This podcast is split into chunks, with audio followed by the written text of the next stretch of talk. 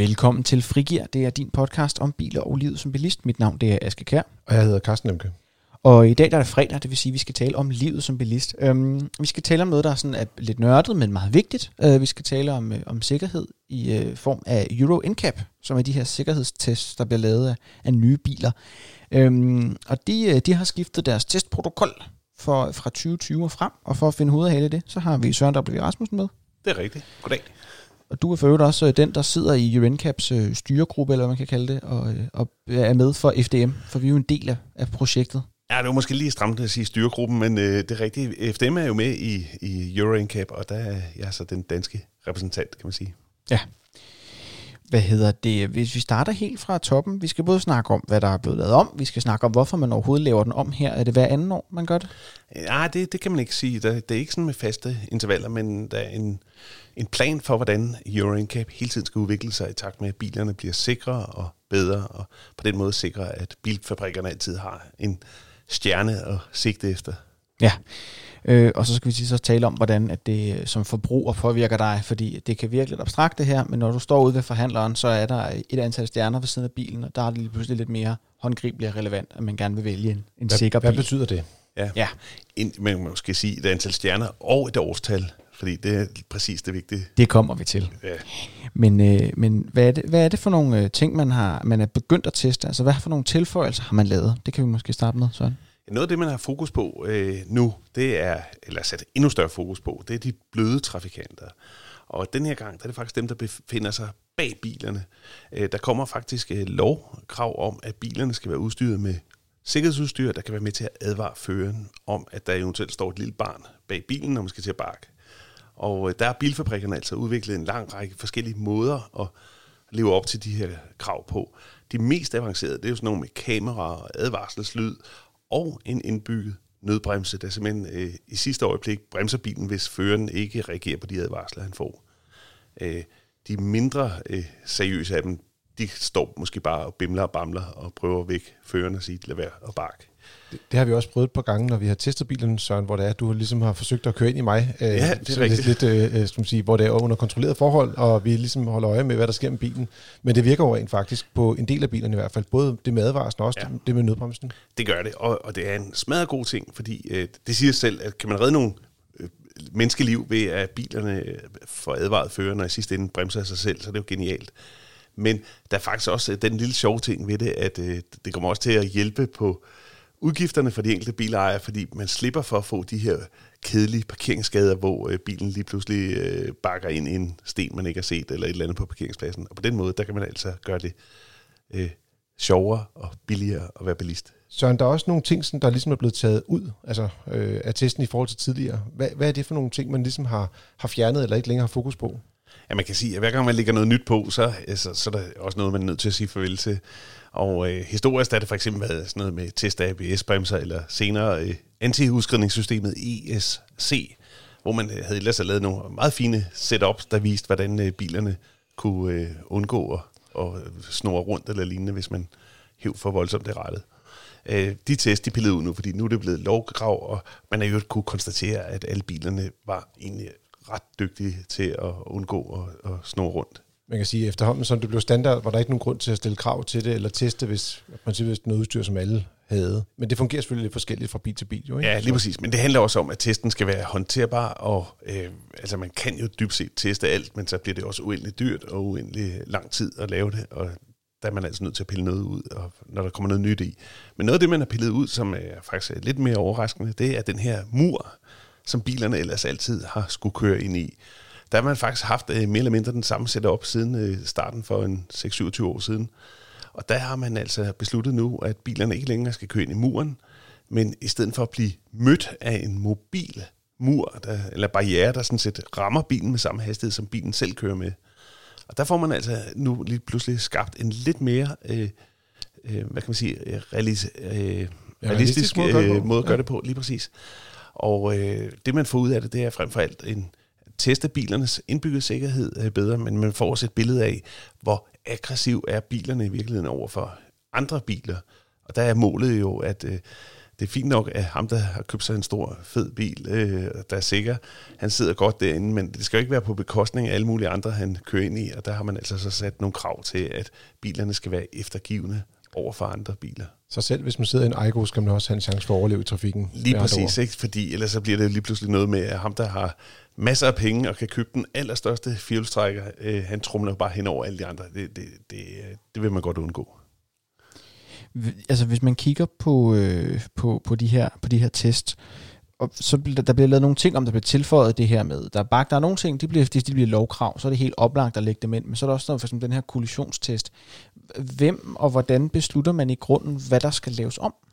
Ja, det er et godt spørgsmål, fordi det er virkelig en af de smukke ting ved Euro NCAP, det er, at selve øh, styregruppen i Euro NCAP, den består af øh, folk fra industrien, altså bilproducenterne, men det består også af folk fra forbrugerorganisationerne, det er jo blandt andet FDM. Mm. Og så er forsikringsselskaberne med i det, det er jo dem, der mange gange skal betale gildet. Og så har man forskellige øh, forskningsinstanser med i det, universiteter og lignende, og så har man selvfølgelig også dem, der skal udføre testene i praksis. Og der er det altså lykkedes at få øh, alle enderne til at mødes på en smuk måde, sådan, så man kan lave nogle regler, der rent faktisk er med til at gøre bilerne sikrere, men som også er til at håndtere i praksis, og som gør, at bilproducenterne kan stadig lave biler, hvis de tager sig sammen, som får fem stjerner, uden at de bliver, bliver helt vildt dyre for os forbrugere. Mm. Så det, det, er, det er den måde, det foregår på. Ja, som, som udefrakommende, så kunne man måske godt tænke, at hvis industrien er med, så er det bare for ligesom at føje dem, men det er ikke det, der er ideen med det. Det er ligesom for ligesom at, at give dem mulighed for at udvikle produkterne, ligesom det der øh, bremsesystem, du talte om lige før, eller advarsel for tværgående trafik bag ved bilen med cykler eller fodgængere. Ja, lige præcis. Og simpelthen sikrer også, at øh, bilindustrien så at sige, bliver varslet om det her, sådan, så de skal til at udvikle biler, øh, der kan noget mere. Mm. Øh, det skal de bruge tid på. Det tager måske en 5-8 år at udvikle en, en helt ny bilmodel. Og der skal de selvfølgelig have en idé om, hvordan, øh, hvordan er kravene til nye biler om fem år, øh, når, når de kommer på markedet. Jeg må sige, biler de har lidt længere levetid, end mobiltelefoner har i hvert fald. Ja. Det har jeg bemærket. Ja, det gode ved det, det er altså vi kan jo bare konstatere nu, at det virker. Aldrig har biler været så sikre, som det er i dag, og øh, aldrig har der været så mange biler øh, med topkarakter i Euro NCAP. Så øh, bilindustrien har taget sammen, og vi forbrugere, vi får gavn af det. Så det er rigtig dejligt. Den test, vi taler om, det er den, der hedder Euro NCAP. Men der findes jo også andre NCAPs, øh, eller andre øh, skal man sige, test øh, af crash-test rundt omkring i verden. Øh, at, altså især USA er nok den mest kendte, men mm. der er også andre områder i verden, hvor de har de her test. Hvorfor har man egentlig ikke sådan en form for verdensstandard for de her test? Jamen det, øh, det tror jeg i virkeligheden også, man får en gang. Øh, det, det skal nok lykkes. Øh, det tager et stykke tid. Det bliver det er nok måske ikke lige noget, vi kommer Efter til at opleve. men, men altså, der findes test, øh, øh, særlige testspecifikationer for Europa, som du er inde på, og USA. Øh, Sydamerika har øh, sin egen. Og der må man bare konstatere, at øh, den måde, øh, verden er skruet sammen på, Sydamerika og Europa, de er altså vidt forskellige. Det handler om, øh, hvor mange penge der til rådighed, når øh, bilkøberne skal ud og købe ny bil. Og det handler selvfølgelig også om ambitionerne hos øh, politikerne. Og der skal vi selvfølgelig være glade for, at vi lever i et område i Europa her, hvor øh, der er store krav til bilerne. Det betyder mm. faktisk, at vi har nogle af verdens sikreste biler. Mm. Øh, de samme krav kan man ikke bare stille op i Sydamerika, så, så vil bilerne blive så dyre, at der ikke er nogen, der har råd til at købe dem. Ja. Omvendt øh, vil vi også være lidt ked af at, at få trukket Sydamerikas øh, krav ned over hovedet. Øh, så vil vi lige pludselig miste de her 25-30 års øh, udvikling inden for sikkerhed. Ja, det vil blive nogle usikre biler, vi har. Øh, når man kigger på, på de her ændringer, der er blevet lavet, øh, hvor, hvorfor laver man Altså, hvorfor opdaterer man de her krav til testen? At en sikker bil er vel en sikker bil? Ja, det kan man sige.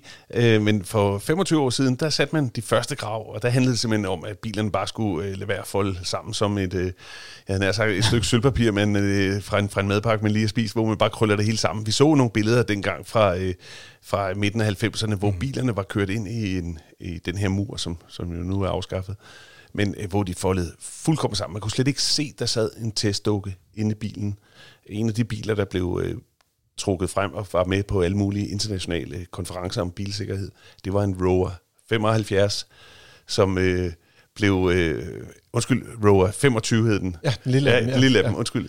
Øh, en, en lille Rover, det er den, der krøllede fuldkommen sammen. Og der sagde alle politikerne og også øh, forbrugerorganisationer, sagde, det kan simpelthen ikke være meningen, at vi midt i 90'erne skal udsætte bilisterne for den her kæmpe risiko, at bilerne ikke kan være sikre.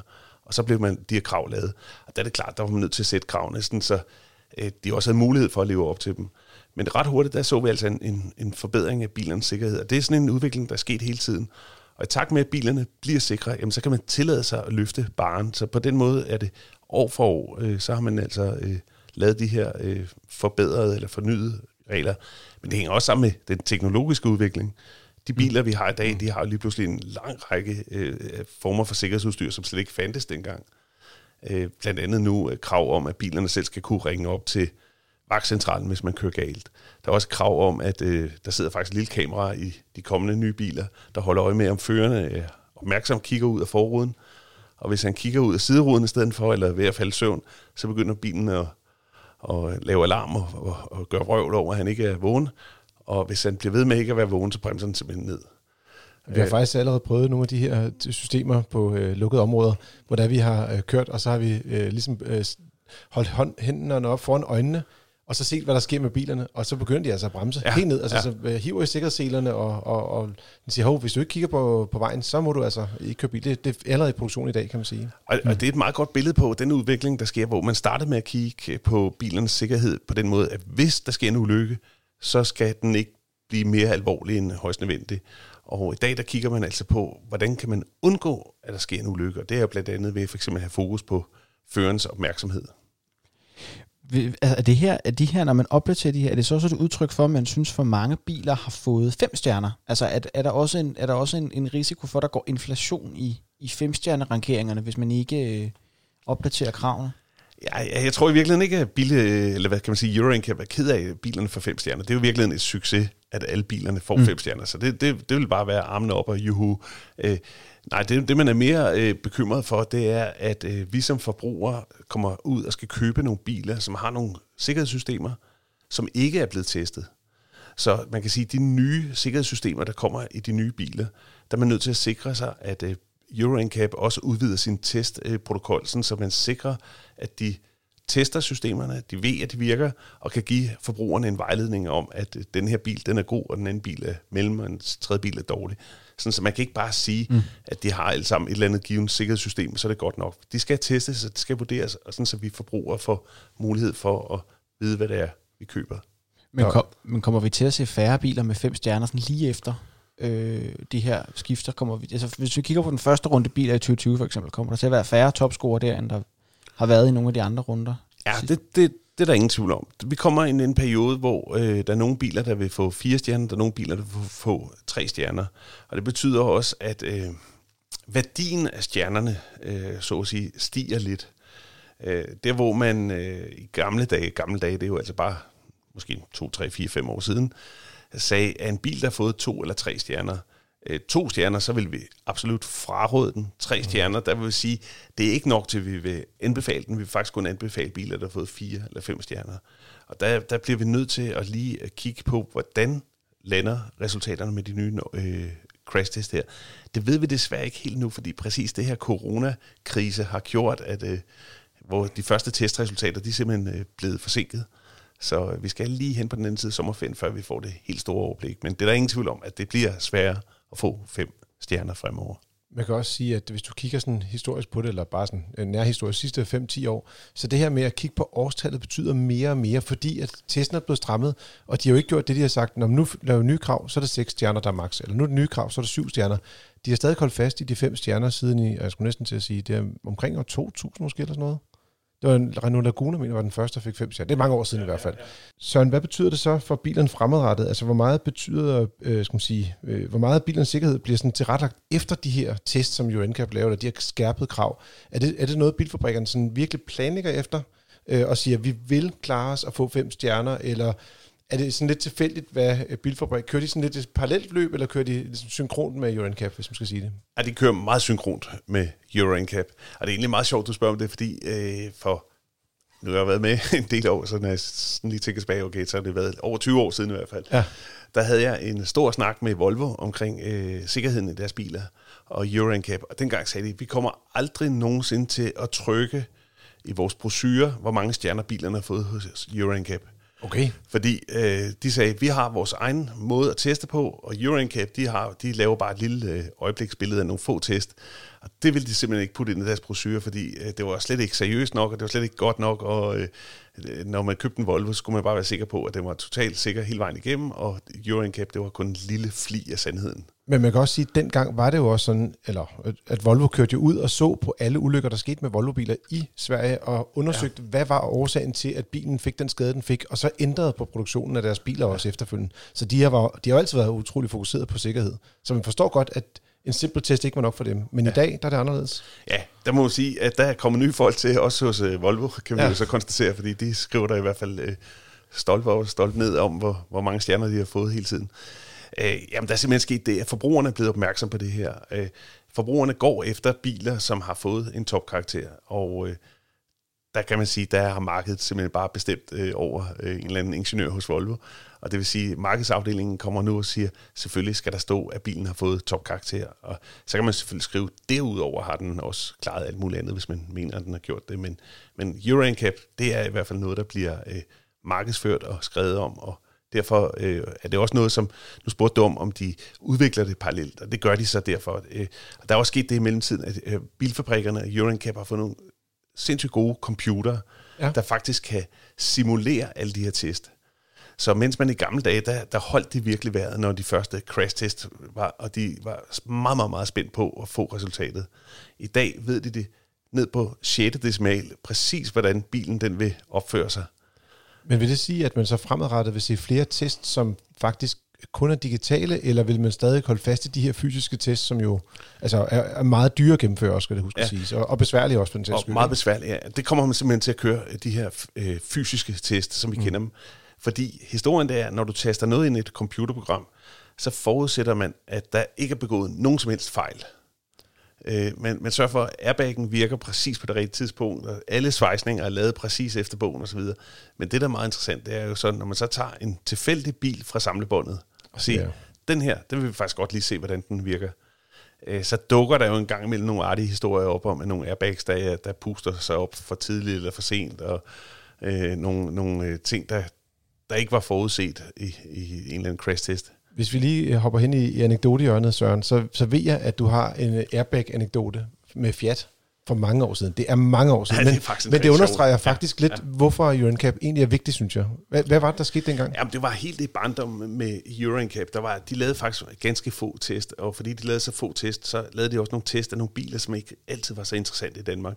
Så vi besluttede simpelthen sammen med vores svenske kolleger at lave vores egen crash-test. Mm-hmm. Så vi øh, arrangerede øh, med et laboratorium i, oppe i Linköping i Sverige, at vi skulle teste, hvordan en, en øh, Fiat Punto reagerede. I øvrigt, når den mødte en, en stor bil, fordi det var så en anden del af testen også. Vi sagde, hvad sker der, hvis man sidder i en lille bil og støder ind i en, sort, en stor bil? Ja.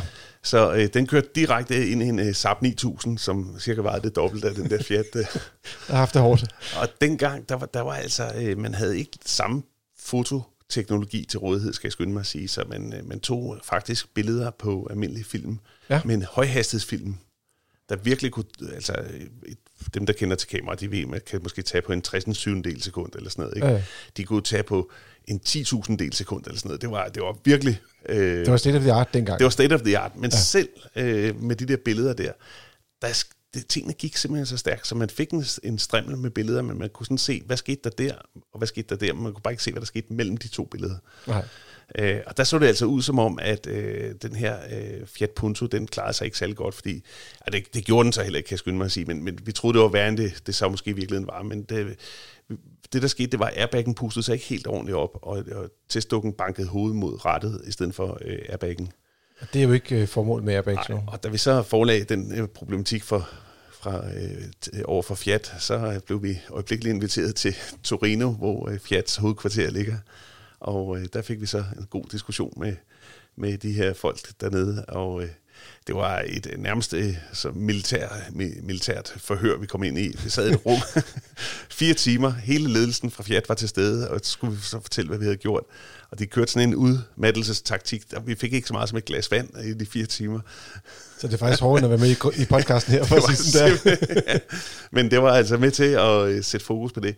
Og til aller, aller sidst, så sagde de, det var ligesom om, så sagde de, okay, det her, øh, vi accepterer faktisk de resultater, I kommer med, og ja. så sagde de, vi går lige over i vores laboratorium, så skal I se den nye udgave, vi har lavet.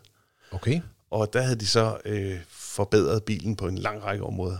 Så Ja. de vidste faktisk godt selv, når det kom til stykket. Ja. Og da der kom en ny model på markedet øh, et år efter eller lignende, så kunne vi jo så se, at øh, nu havde de altså, jeg ved ikke om det var på grund af den test, vi lavede, de var jo sådan set i gang med det, men de var i hvert fald lavet en bil, der var væsentligt sikrere. Så det var bare sådan et godt eksempel på, at man kunne se, hvordan det her arbejde det rent faktisk medfører øh, mere sikre biler hele tiden.